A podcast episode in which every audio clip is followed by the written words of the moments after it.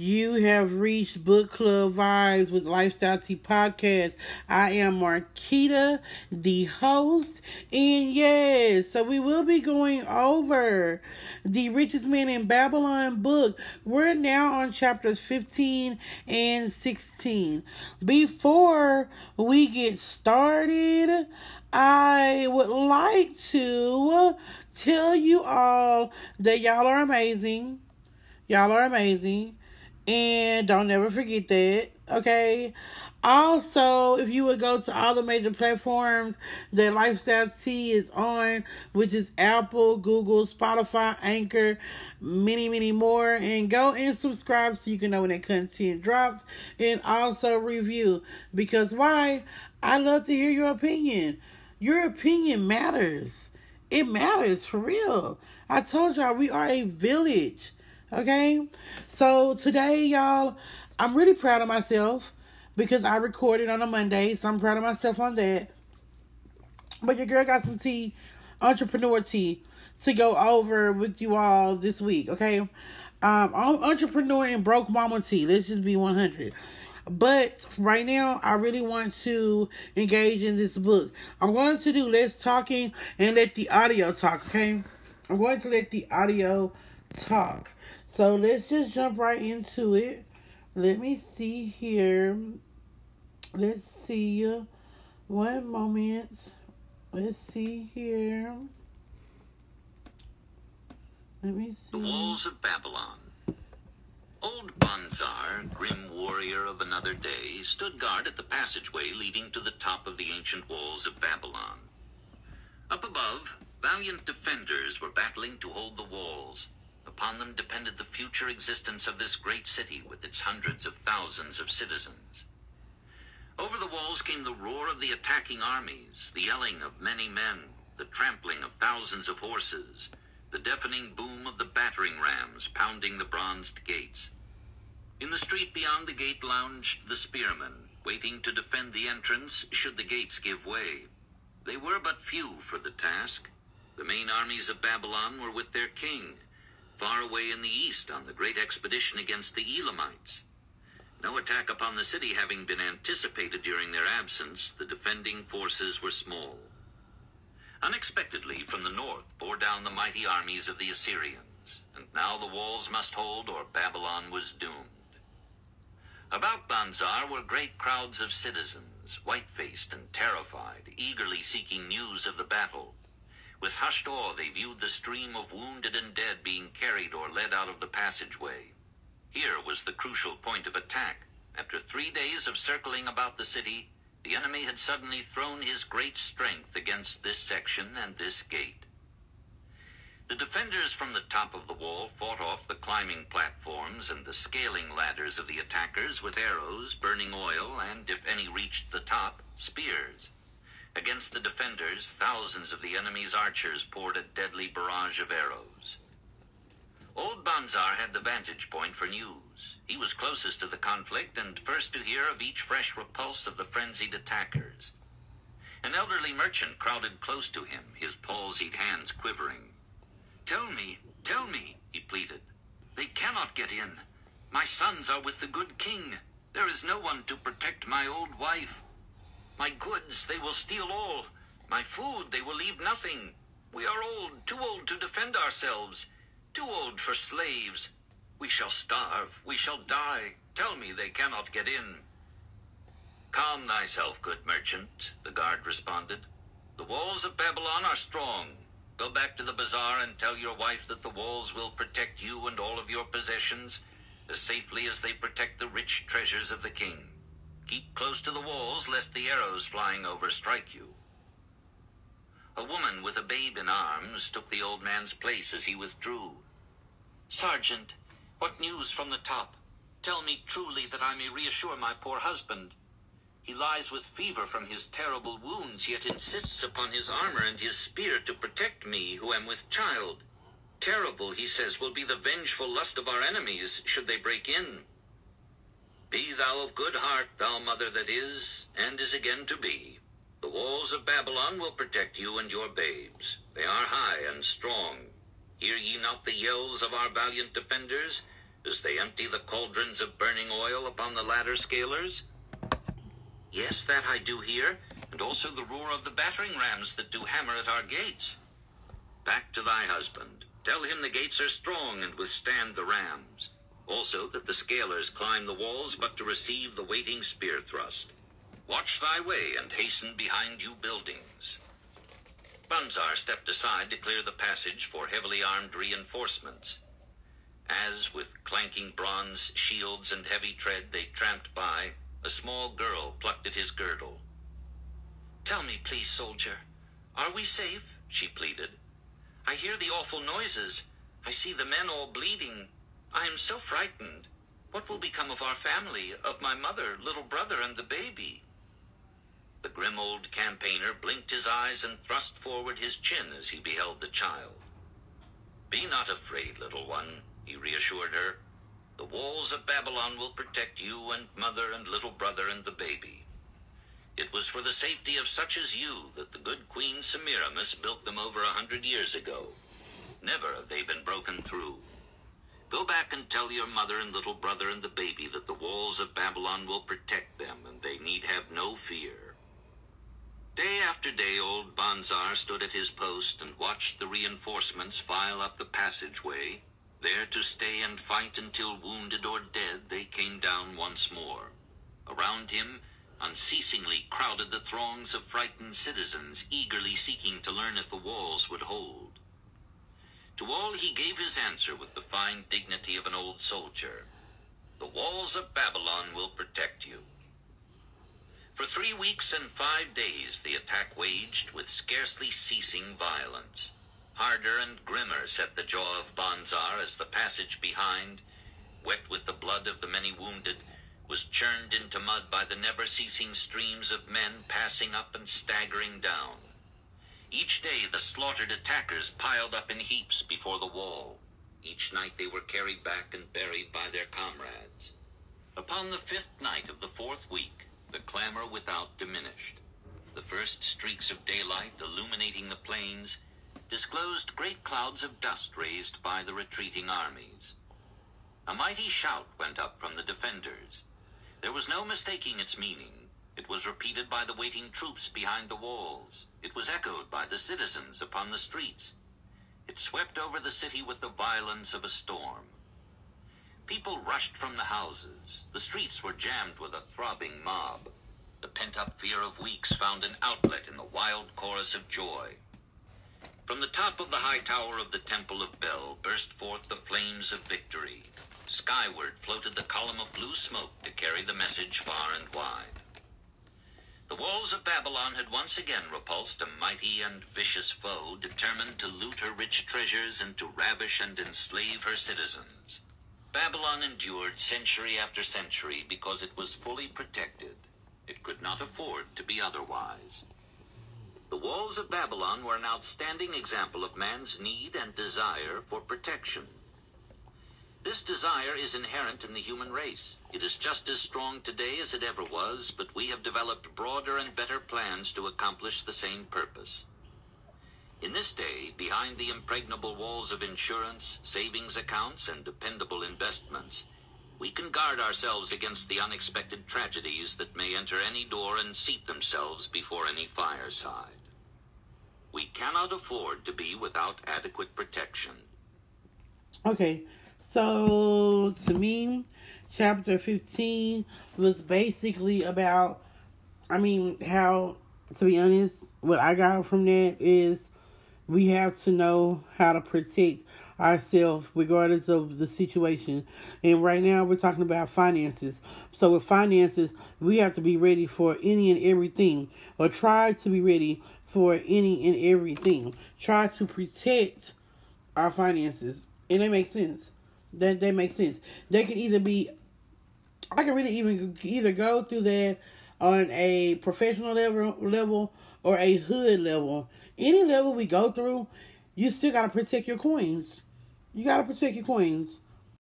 Hello, A1 Custom Family.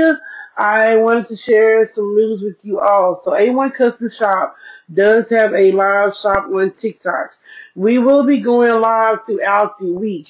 The schedule is not out yet as to when we will be on live, but I am super, super, super excited, okay? Super excited. The link for the A1 Custom Live TikTok shop is in the About page. You go to the bottom of the About page, there's going to be a link with Linktree. Click on that Linktree link, and then you will have an option to choose the TikTok account. Go to our TikTok account at the bottom of the page, and you'll be able to see our shop. Once again, we do go live, so I'm super, super excited.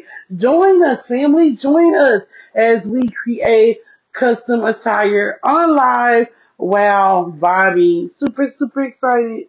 All right, so let's jump on into chapter 16. Let's see here. We're almost finished with the book. Let's see. The Camel Trader of Babylon. The hungrier one becomes, the clearer one's mind works. Also, the more sensitive one becomes to the odors of food. Tarkad, the son of Azur, certainly thought so. For two whole days he had tasted no food except two small figs purloined from over the wall of a garden. Not another could he grab before the angry woman rushed forth and chased him down the street. Her shrill cries were still ringing in his ears as he walked through the marketplace. They helped him to restrain his restless fingers from snatching the tempting fruits from the baskets of the market women. Mm-hmm. Never before had he realized mm-hmm. how much food was brought to the mm-hmm. markets of Babylon and how good it smelled. Leaving the market, he walked across to the inn and paced back and forth in front of the eating house. Perhaps here he might meet someone he mm-hmm. knew, someone from whom he could borrow a copper that would gain him a smile from the unfriendly keeper of the inn, and, with it, a liberal helping. Without the copper, he knew all too well how unwelcome he would be. Mm-hmm. In his abstraction, he mm-hmm. unexpectedly found himself face to face with the one man he wished most to avoid the tall, bony figure of Dabasir, the camel trader. Of all the friends and others from whom he had borrowed small sums, Dabasir made him feel the most uncomfortable because of his failure to keep his promises to repay promptly. Dabasir's face lighted up at the sight of him. Ah, tis Tarkad, just the one I have been seeking, that he might repay the two pieces of copper which I lent him a moon ago. Also the piece of silver which I lent to him before that. We are well met. I can make good use of the coins this very day. What say, boy? What say? Tarkad stuttered and his face flushed. He had naught in his empty stomach to nerve him to argue with the outspoken Dabasir. I am sorry, very sorry, he mumbled weakly. But this day I have neither the copper nor the silver with which I could repay. Then get it, Dabasir insisted. Surely thou canst get hold of a few coppers and a piece of silver to repay the generosity of an old friend of thy father who aided thee whence thou wast in need. Tis because ill fortune does pursue me that I cannot pay. Ill fortune. Wouldst blame the gods for thine own weakness? Ill fortune pursues every man who thinks more of borrowing than of repaying. Come with me, boy, while I eat. I'm hungry, and I would tell thee a tale. Tarkad flinched from the brutal frankness of Dabasir, but here at least was an invitation to enter the coveted doorway of the eating house. Dabasir pushed him to a far corner of the room where they seated themselves upon small rugs. When Kauskor, the proprietor, appeared smiling, Dabasir addressed him with his usual freedom. Fat lizard of the desert, bring me a leg of the goat, brown with much juice, and bread and all of the vegetables, for I am hungry and want much food. Do not forget my friend here. Bring to him a jug of water. Have it cooled, for the day is hot. Tarkad's heart sank. Must he sit here and drink water while he watched this man devour an entire goat leg? He said nothing, he thought of nothing he could say. Dabasir, however, knew no such thing as silence. Smiling and waving his hand good-naturedly to the other customers, all of whom knew him, he continued. I did hear from a traveler just returned from Urfa of a certain rich man who has a piece of stone cut so thin that one can look through it. He put it in the window of his house to keep out the rains. It is yellow, so this traveler does relate, and he was permitted to look through it, and all the outside world looked strange and not like it really is. What say you to that, Tarkad? Thinkest all the world could look to a man a different color from what it is? I dare say, responded the youth, much more interested in the fat leg of goat placed before Dabasir. Well, I know it to be true, for I myself have seen the world all of a different color from what it really is, and the tale I am about to tell relates how I came to see it in its right color once more. Dabasir will tell a tale, whispered a neighboring diner to his neighbor, and dragged his rug close. Other diners brought their food and crowded in a semicircle. They crunched noisily in the ears of Tarkad and brushed him with their meaty bones. He alone was without food. Dabasir did not offer to share with him, nor even motion him to a small corner of the hard bread that was broken off and had fallen from the platter to the floor. The tale that I am about to tell, began Dabasir, pausing to bite a goodly chunk from the goat leg, relates to my early life and how I came to be a camel trader. Didst anyone know that I once was a slave in Syria? A murmur of surprise ran through the audience, to which Dabasir listened with satisfaction. When I was a young man, continued Dabasir, after another vicious onslaught on the goat leg, I learned the trade of my father the making of saddles. I worked with him in his shop and took to myself a wife. Being young and not greatly skilled, I could earn but little, just enough to support my excellent wife in a modest way. I craved good things which I could not afford. Soon I found that the shopkeepers would trust me to pay later, even though I could not pay at the time. Being young and without experience, I did not know that he who spends more than he earns is sowing the winds of needless self-indulgence, from which he is sure to reap the whirlwinds of trouble and humiliation. So I indulged my whims for fine raiment, and bought luxuries for my good wife and our home, beyond our means. I paid as I could, and for a while all went well. But in time I discovered I could not use my earnings both to live upon and to pay my debts. Creditors began to pursue me to pay for my extravagant purchases, and my life became miserable. I borrowed from my friends, but could not repay them either. Things went from bad to worse. My wife returned to her father, and I decided to leave Babylon and seek another city where a young man might have better chances. For two years I had a restless and unsuccessful life working for caravan traders.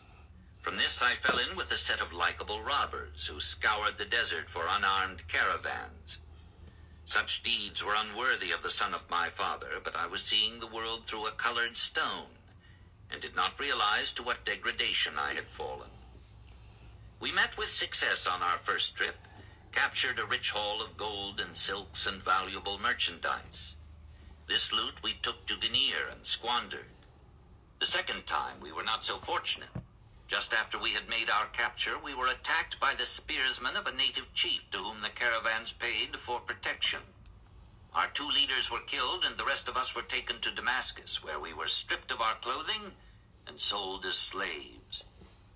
I was purchased for two pieces of silver by a Syrian desert chief. With my hair shorn and but a loincloth to wear, I was not so different from the other slaves. Being a reckless youth, I thought it merely an adventure until my master took me before his four wives and told them they could have me for a eunuch. Then indeed did I realize the hopelessness of my situation. These men of the desert were fierce and warlike. I was subject to their will without weapons or means of escape. Fearful I stood as those four women looked me over. I wondered if I could expect pity from them. Sira, the first wife, was older than the others. Her face was impassive as she looked upon me. I turned from her with little consolation. The next was a contemptuous beauty who gazed at me as indifferently as if I had been a worm of the earth.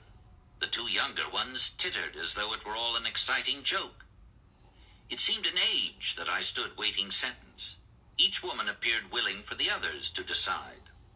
Finally, Sarah spoke up in a cold voice. Of eunuchs we have plenty. But of camel tenders we have few, and they are a worthless lot. Even this day I would visit my mother who is sick with the fever, and there is no slave I would trust to lead my camel. Ask this slave if he can lead a camel. My master thereupon questioned me, What know you of camels? Striving to conceal my eagerness, I replied, I can make them kneel, I can load them, I can lead them on long trips without tiring. If need be, I can repair their trappings. The slave speaks forward enough, observed my master. If thou so desire, Sira, take this man for thy camel tender. So I was turned over to Sira, and that day I led her camel upon a long journey to her sick mother. I took the occasion to thank her for her intercession, and also to tell her that I was not a slave by birth, but the son of a freeman, an honorable saddle maker of Babylon. I also told her much of my story. Her comments were disconcerting to me, and I pondered much afterwards on what she said. How can you call yourself a free man when your weakness has brought you to this? If a man has in himself the soul of a slave, will he not become one no matter what his birth, even as water seeks its level? If a man has within him the soul of a free man, will he not become respected and honored in his own city in spite of his misfortune? For over a year I was a slave and lived with the slaves, but I could not become as one of them. One day Sira asked me, in the eventime, when the other slaves can mingle and enjoy the society of each other, why dost thou sit in thy tent alone? To which I responded, I am pondering what you have said to me. I wonder if I have the soul of a slave. I cannot join them, so I must sit apart. I too must sit apart, she confided. My dowry was large, and my lord married me because of it. Yet he does not desire me. What every woman longs for is to be desired. Because of this, and because I am barren and have neither son nor daughter, must I sit apart. Were I a man, I would rather die than be such a slave, but the conventions of our tribe make slaves of women. What think thou of me by this time? I asked her suddenly. Have I the soul of a man, or have I the soul of a slave? Have you a desire to repay the just debts you owe in Babylon? she parried. Yes, I have the desire, but I see no way. If thou contentedly let the years slip by and make no effort to repay, then thou hast but the contemptible soul of a slave. No man is otherwise who cannot respect himself, and no man can respect himself who does not repay honest debts. What can I do who am a slave in Syria? Stay a slave in Syria, thou weakling. I am not a weakling. I denied hotly. Then prove it. How? Does not thy great king fight his enemies in every way he can and with every force he has? Thy debts are thy enemies. They ran thee out of Babylon. You left them alone, and they grew too strong for thee. Hadst fought them as a man, thou couldst have conquered them, and been one honored among the townspeople. But thou had not the soul to fight them, and behold, thy pride hast gone down until thou art a slave in Syria. Much I thought over her unkind accusations, and many defensive phrases I worded to prove myself not a slave at heart, but I was not to have the chance to use them. Three days later, the maid of Sira took me to her mistress. My mother is again very sick, she said. Saddle the two best camels in my husband's herd. Tie on water skins and saddlebags for a long journey. The maid will give thee food at the kitchen tent. I packed the camels, wondering much at the quantity of provisions the maid provided, for the mother dwelt less than a day's journey away. The maid wrote. Okay, so that was the end of chapter 16. And really, what I got out of chapter 16 is, to be honest, everything that he spoke about. And I'm sorry, I didn't even mean to do my lips like that, y'all. I, Sister Girl is tired. I am tired. Um, but anyway, I have to keep pushing. So let's see here. I got out of that chapter. Um, I don't know. I mean, to make it make sense, I would say like you have to basically pay your debts off. You have to pay your debts off. And you have to have the mind frame. You got the mind frame of a slave, you're to stay a slave. You got the mind frame of uh, the richest man in Babylon, you're to, you know, be able to do that. But you also have to pay your debt. You know, you just can't go without paying and think it's gonna go over. No, it's not. It, it's not. You know, so that's what I got out of it. Is make the right decisions, and even if you do have a mess up, fix your mess up. That's what I got out of that. Out of out of that, fix your mess up. You you owe some money, pay what you owe, cause that shit gonna come back and bite you in the end if you let it. I am about to let you all go, y'all. Like I have a lot going on. Your girl, if you are wanting to see A1 custom work, go and visit us on TikTok tonight. We will be on TikTok tonight at 8 p.m. And what we do there, we customize items. So just y'all go and check us out. Y'all have a great, great day. And I will be back on Wednesday.